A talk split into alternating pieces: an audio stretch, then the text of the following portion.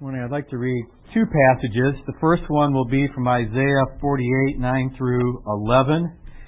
And then we'll move into Matthew 7, or excuse me, Matthew 6, verses 7 to 13. And this morning we're looking at the first petition of the Lord's Prayer about hallowing God's name. This is what the Lord said in Isaiah 48, 9 through 11.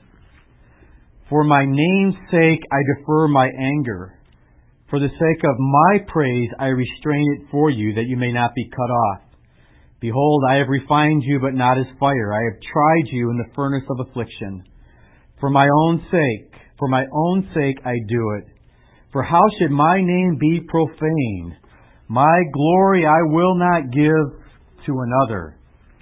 And then Matthew 6, beginning at verse 7. And when you pray, do not heap up empty phrases as the Gentiles do, for they think that they will be heard for their many words.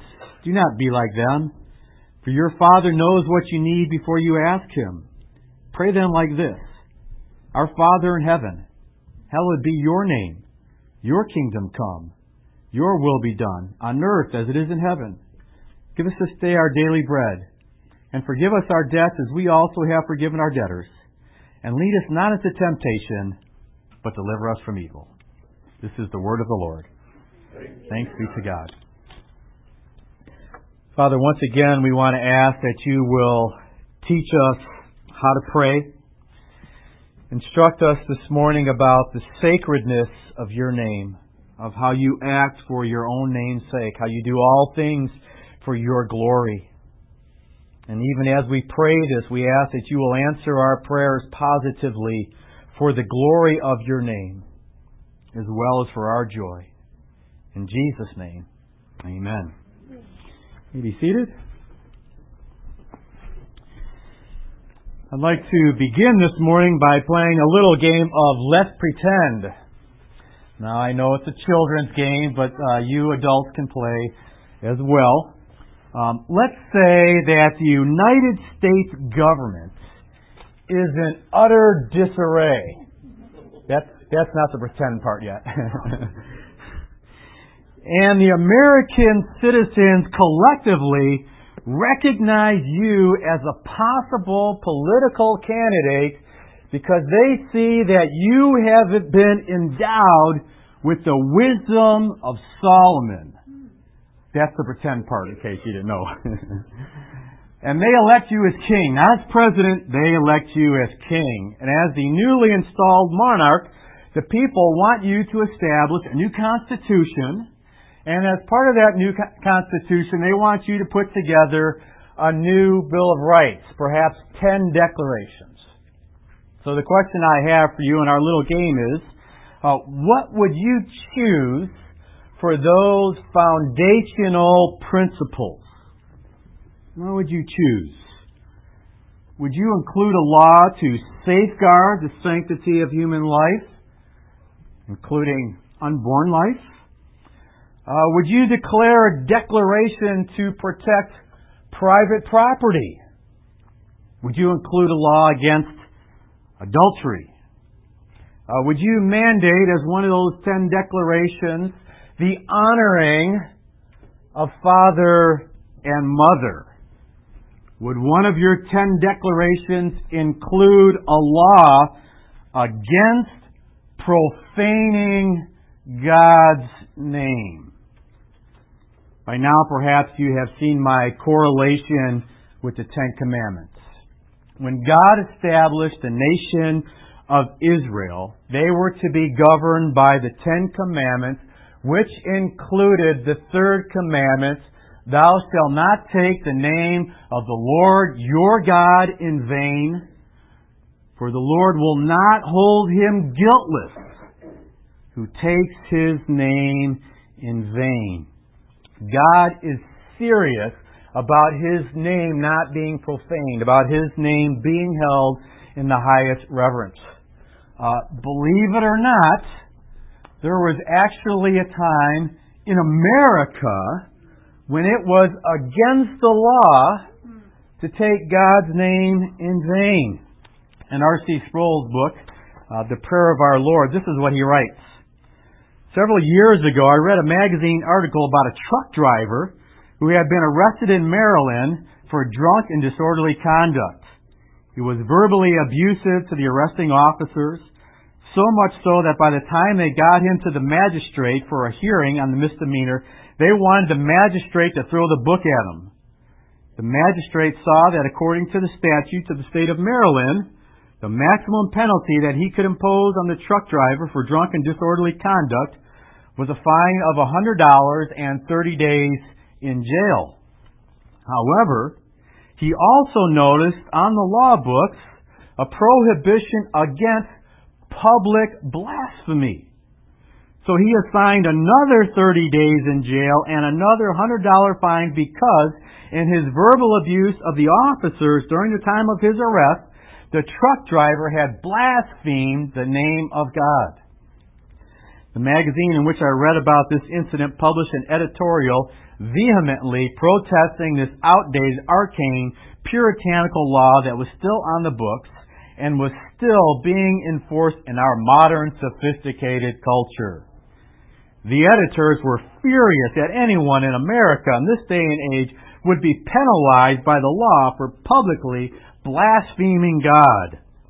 I couldn't help but think that the truck driver should be glad he didn't live in ancient Israel because if he had blasphemed the name of God in that culture, it would have cost him not merely 30 days in jail and a $100, but his very life.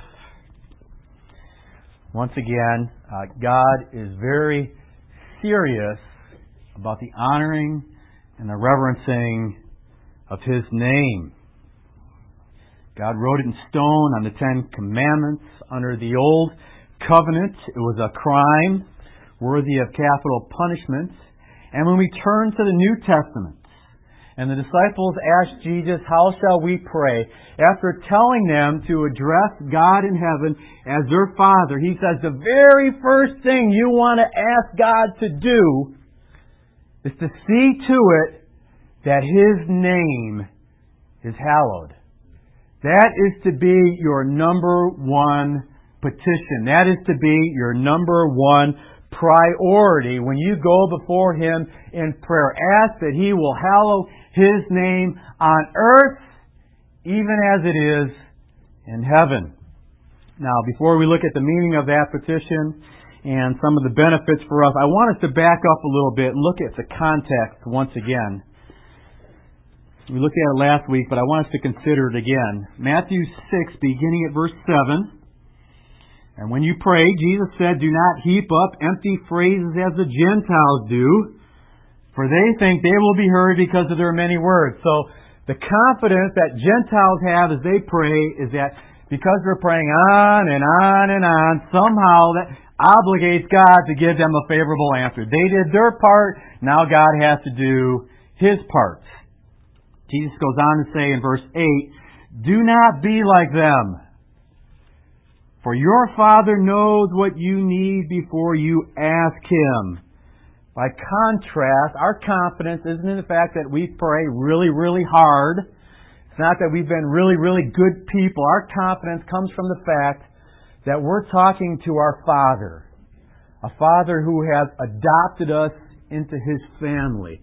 A Father who loves us just as much as He loves Jesus, a Father who knows what is best for us, and therefore we can have confidence as we lay our requests before Him, He will answer according to His perfect love and His perfect wisdom for us. That's where our confidence lies in prayer. Now, last week we mentioned that there's an objection here because in verse 8 he said, Do not be like them, for your Father knows what you need before you ask Him. So people say, well, if God knows what I need before I ask, then, then why pray? And I said, well, one answer is because we don't know what we need. And we looked at Romans 8, 26 and 27, which shows that we've been given the Holy Spirit to help us because we don't know what to pray for. So the Holy Spirit helps us in prayer and He actually intercedes on our behalf. Now let me give you two more answers to the question. If God knows what we need, then why pray? Another answer is because prayer isn't just about getting stuff from God. Think about the question in the first place. Well, why pray if God knows what I already need? Well, isn't prayer about more than just getting things from God? How about just relating to God? Often we, we ask one another, um, how's your devotions going? Or how's your quiet time? And I, I think that's a good question, but I think we have to be careful because what we may be saying is, are you doing your duty to God? Are you taking time out of your schedule, reading the Bible, and praying like He commands you to do? Now, it's okay to ask those questions, but maybe we should ask this question. Maybe this would be more helpful. How is your communion with God the Father and with God the Son and with God the Holy Spirit? Uh, the Puritan John Owen talked about communion with God, and, and he talked about relating to each of the three persons of the Godhead. Of course, we believe in one God, but three persons. That's the simple definition of the Trinity. Three persons eternally existing in one God. And he said we can commune with all of them. We can commune with the Father, and we can commune with the Son and thank Him for dying on the cross in our behalf and paying the price for our sin. We can commune with the Spirit and thank the Spirit for filling us and empowering us and, and leading us. And, and John Owen said, I, I love all three members of the Godhead. said, I don't know which one I love the most. I love them all. How's our communion? Isn't that part of what prayer is? Just communing with God and enjoying Him. Isn't that why we exist?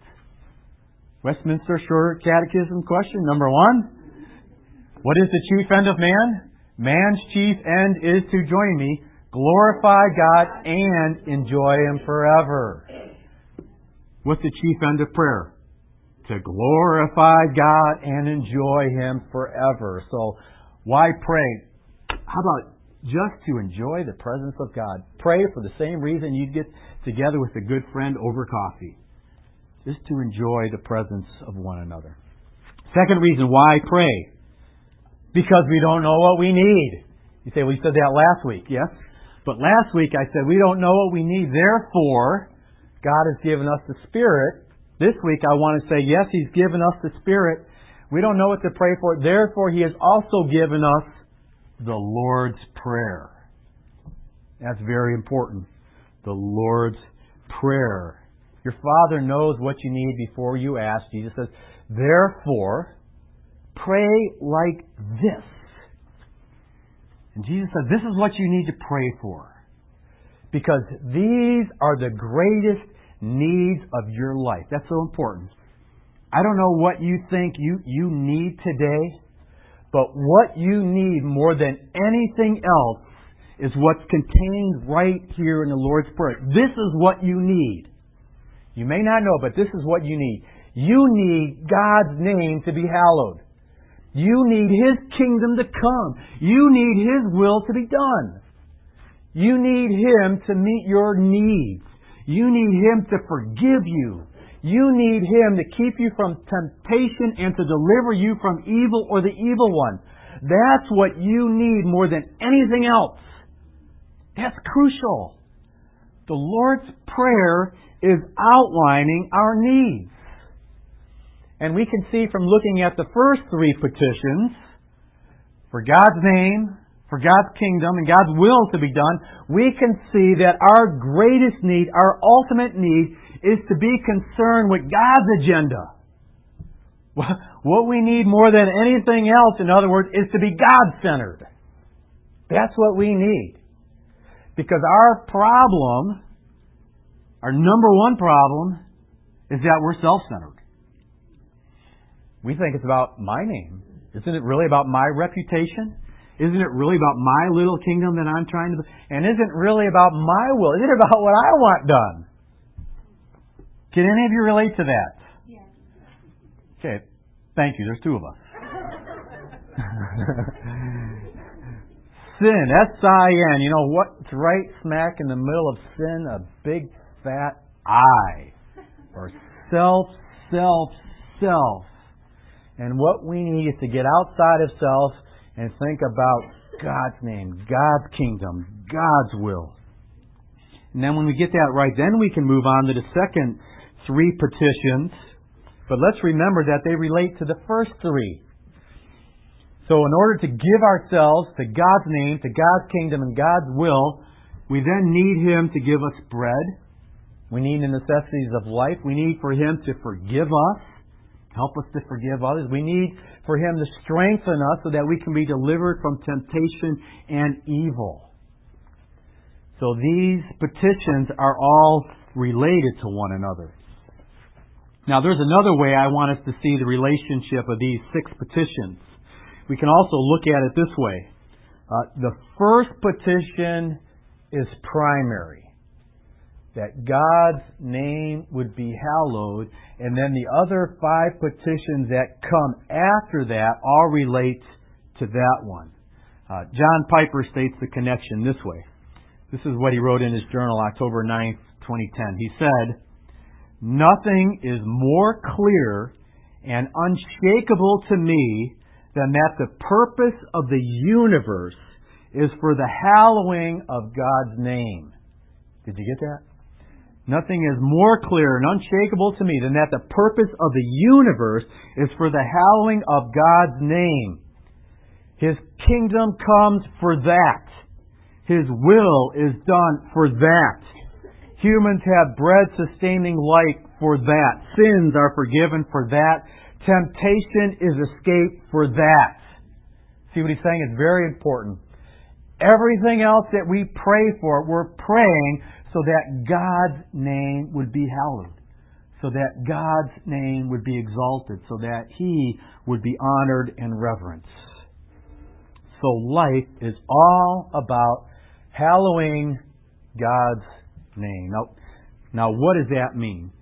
I think we stumble over this, this phrase because uh, the word hallow is kind of an old fashioned English word. How, many of you used the word hallow in the last week? Other than a little while ago when we said the Lord, how about the last month? How about the last year? Yeah, see, there, there's the problem. We just we just don't use this word hallow, so we say, Hallowed be thy name, and it's kind of vague, it's kind of fuzzy for us. Uh, the verb to hallow simply means to make holy. Um, we get the word sanctify from this. It means to set apart. So we're praying that God's name would be held. We're praying that God would take His name and that He would set aside His name so that it would be honored, so that it would be reverenced. That's what we're praying for. When we pray for God's name to be held, we're praying that He would set it apart for honor, for recognition, for reverence. John Calvin writes that God's name should be hallowed is to say that God should have His own honor of which He is so worthy, so that men should never think or speak of Him without the greatest veneration.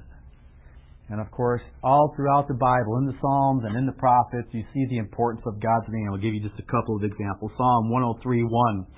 Praise the Lord, O my soul, all my inmost being, praise his holy name. Psalm 8:1. O Lord our Lord, how majestic is your name in all the earth. So let's realize that to praise God's name is to praise God.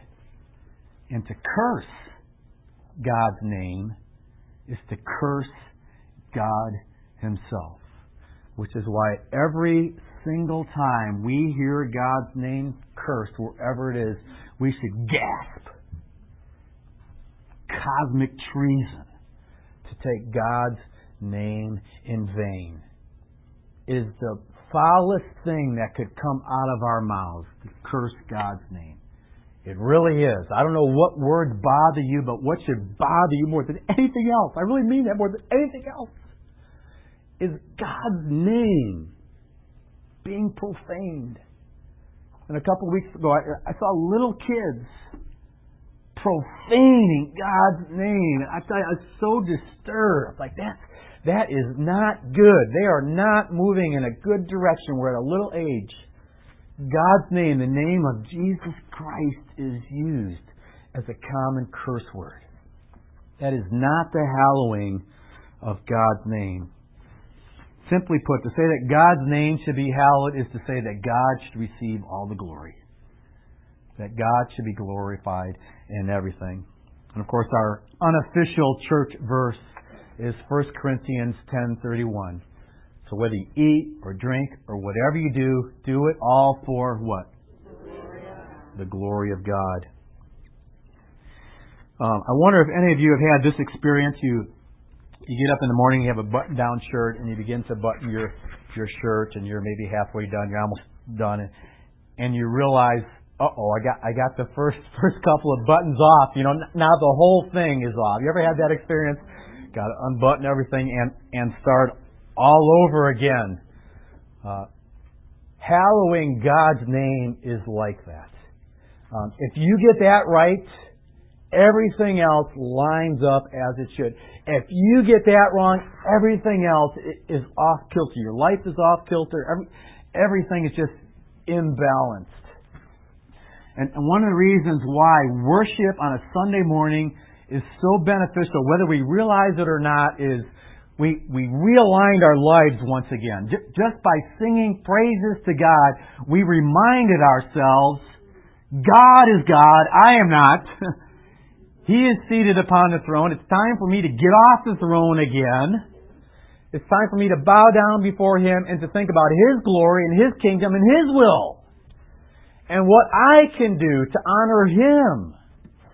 And when that happens, we leave on a Sunday morning, and again, whether we realize it or not, life is back in focus because God is in His rightful place. And it's like we say, life is as it should be. God is once again on his throne. Not that he went anywhere, but I forgot that life was all about God and that life revolves around him and not myself. Now, there are many practical benefits to honoring God, but let me, let me give you just a few.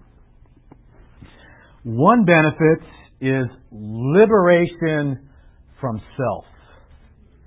Liberation from self. And I really do mean we need, we need to be liberated from self. And I, and I said this earlier. Sin is basically um, about self. This is what John Stott writes in his in his book Why I Am a Christian. He says the essence of evil is is self-centeredness. The essence of evil is self-centeredness. And he mentions this passage from Mark 7, 21 to 23, where Jesus said, for from within, out of men's hearts, come evil thoughts, sexual immorality, theft, murder, adultery, greed, malice, deceit, lewdness, envy, slander, arrogance, and folly. All these evil come from inside and make a man unclean. And then he says, Now Jesus gives a list of 13 evils, and when we study them, they are all manifestations of human self-centeredness. They are the thoughts, words, and deeds of which we become guilty when we fail to put God first, our neighbor next, and ourselves last. And then he says, and I thought this was interesting, he said, I once took down the shorter Oxford English Dictionary and looked up the words compounded with self. Words like self-assertion, self-indulgence, self-applause, self-advertisement, self gratification, self glorification, self pity, and self will. And he goes on and he says, There are more than 50 self words that have a pejorative meaning. We evidently need this rich vocabulary to express our multifaceted self centeredness. uh, if it communicates anything, all those self words, it shows that we are just all about self, self, self, self. And we need to get away from self. And think about it. When you're miserable, when you're frustrated, when you're depressed, isn't it because you're occupied with self? Isn't that really why? And if we could just be delivered from that, we could enjoy great freedom. But of course, it it doesn't come doesn't come easy. Stott also says that one time during a mission in Canada, a Canada University, he was talking to a young lecturer, And he was trying to explain to him that if he were to accept Jesus Christ, he would have to put him at the center of his life and move himself out to the circumference. Gee, he blurted out, I guess I am very reluctant for this decentralization. and of course, that's the problem, isn't it? Uh, we want to be at the center, but it's liberating when we can move away from the center and let God be there. Another benefit uh, to putting God first is confidence in prayer.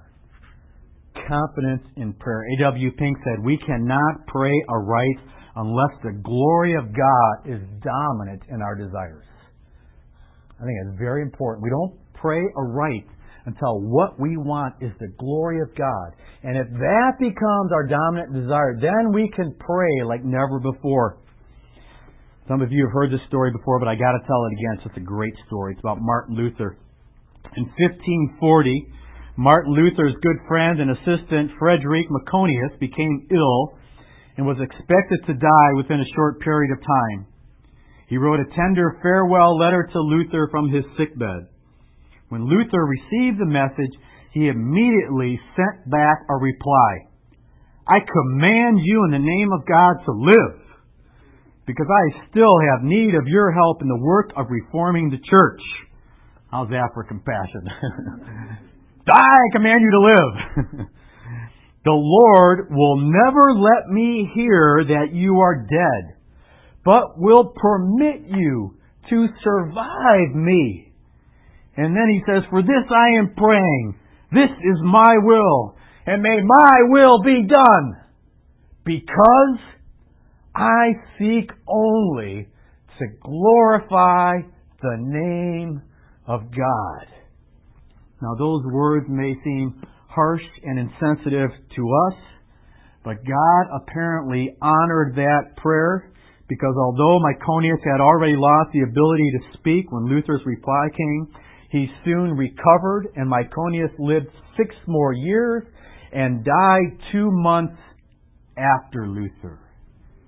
Luther never did hear that Myconius died. God answered his prayer, his bold prayer that he was able to pray because he wanted God to be glorified. If we're just praying because we want stuff, there's no confidence. But if we're praying because we really do want God to be glorified, that will change our prayers. That will infuse our prayers with a confidence and a boldness they otherwise will not have, cannot have.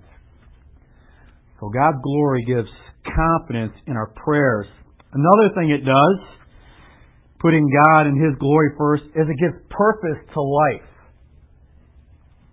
A number of years ago, even if you didn't read the book, uh, many of you know that Rick Warren's book, The Purpose Driven Life, was just a massive bestseller.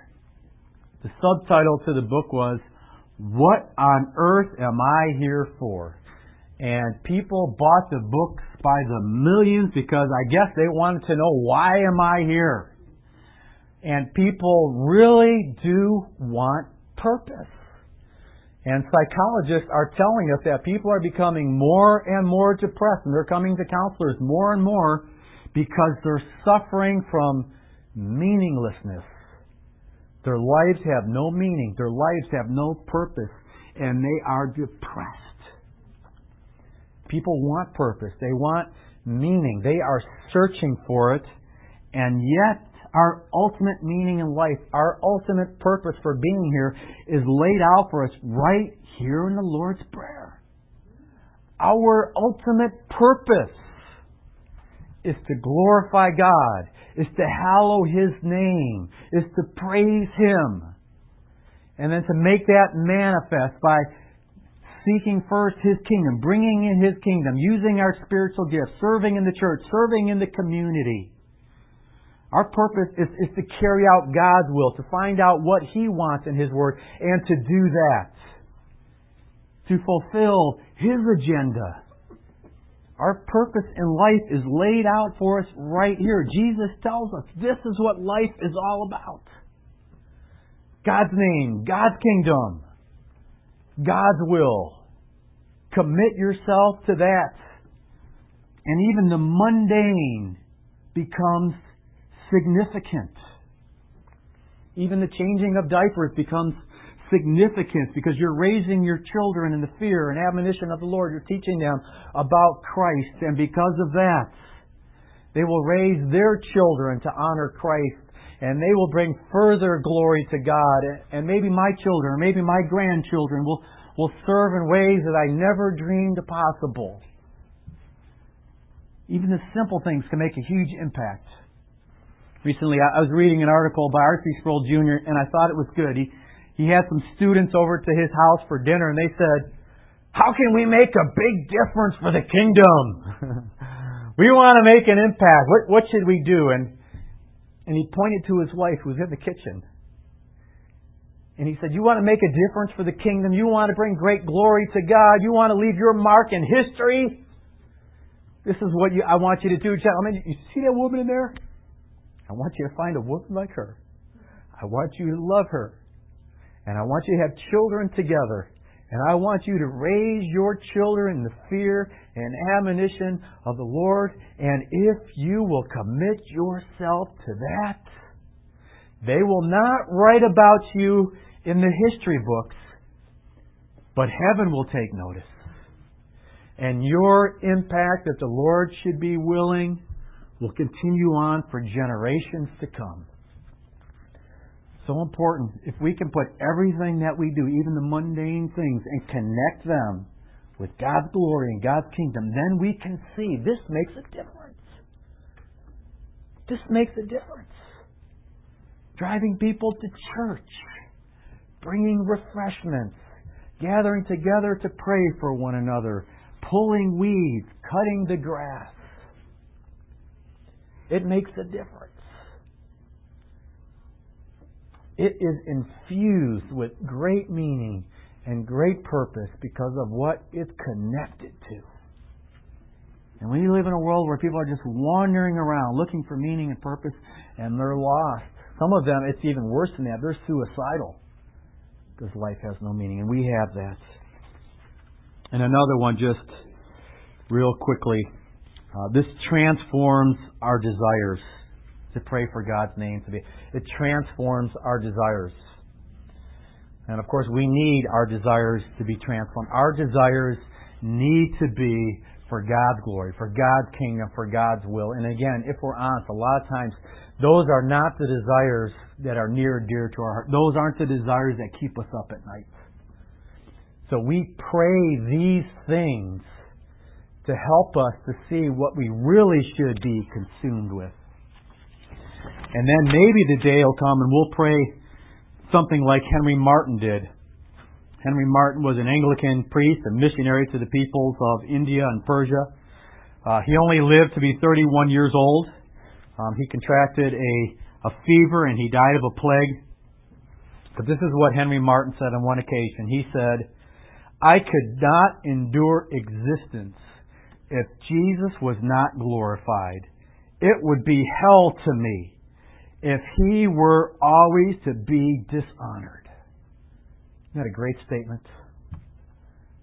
I cannot endure existence if Jesus Christ continued to be dishonored like this.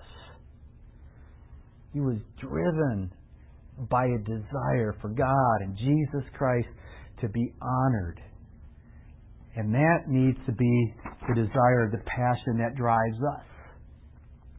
So maybe when we're praying for God's name to be hallowed, we also need to confess that it's not the driving force of our lives like it needs to be. And Lord, forgive us and give us a greater passion for God's glory. Set us free from self. Help us to live for you and to see that that's where life finds meaning and that's, that's where life finds purpose.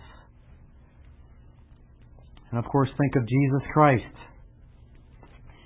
This is what he said in John 17 in his, in his high priestly prayer. He lifted up his eyes to heaven and said, Father, the hour has come. Glorify your Son, that the Son may glorify you, since you have given him authority over all flesh to give eternal life to all whom you have given him. And this is eternal life, that they may know you, the only true God, and Jesus Christ, whom you have sent. I glorified you on earth, having accomplished the work that you gave me to do. Now, Father, glorify me in your presence with the glory that I had with you before the world existed. You know what the Trinity is all about? It's all about glory. the Son says to the Father, glorify your name. And Jesus wants the Father to be glorified. And the Father says and I want you to be glorified. And then they send the Holy Spirit so that the Holy Spirit can what? Bring glory to the Son. And it's all about glory. And Jesus says, I don't want to go to the cross, but if it's your will, I'll go. And the Father says, yes, because the cross is going to bring about the redemption of humanity, and it will bring glory to me and to you, and the Holy Spirit will communicate that. So the Son says that I'm going to the cross so that the glory that we enjoy can be spread to your people. And that's what we're entering into, friends. We live for God's glory. We seek to do everything that we can for God's glory, and then eternity is basking in the glory of God. And if that were not enough, we don't just bask in His glory, but He shares His glory. If you can handle this, He shares His glory with us. Isn't that awesome? That's what life is all about. It's all about God's glory. And that has to drive us. So we pray first and foremost, Oh Father, hallow your name, exalt your name, bring glory to your name, and I will not be content. I will not stop praying for this to happen until every single person on earth gives honor to you. Father, will you bring this about? That's what we need to pray. That's what needs to drive us and motivate us. Let's pray together. Father, it's only fitting to close this message by saying, as we've been talking about, hallow your name. Hallow your name, Father. And Father, I want to ask for forgiveness for those in our community who profane your name. They have no idea what they're doing. They have no idea how wretched their speech is. Father, forgive them. And Father, we pray that you would use us to spread your glory, to bring fame to your name, to spread your reputation, to let others know how great you are. Father, forgive us for being consumed with our greatness and our reputations. Father, help us to be consumed with you in your name. And we ask this because this is what you want. We ask this because we want you to be glorified. In Jesus' name we pray. Amen.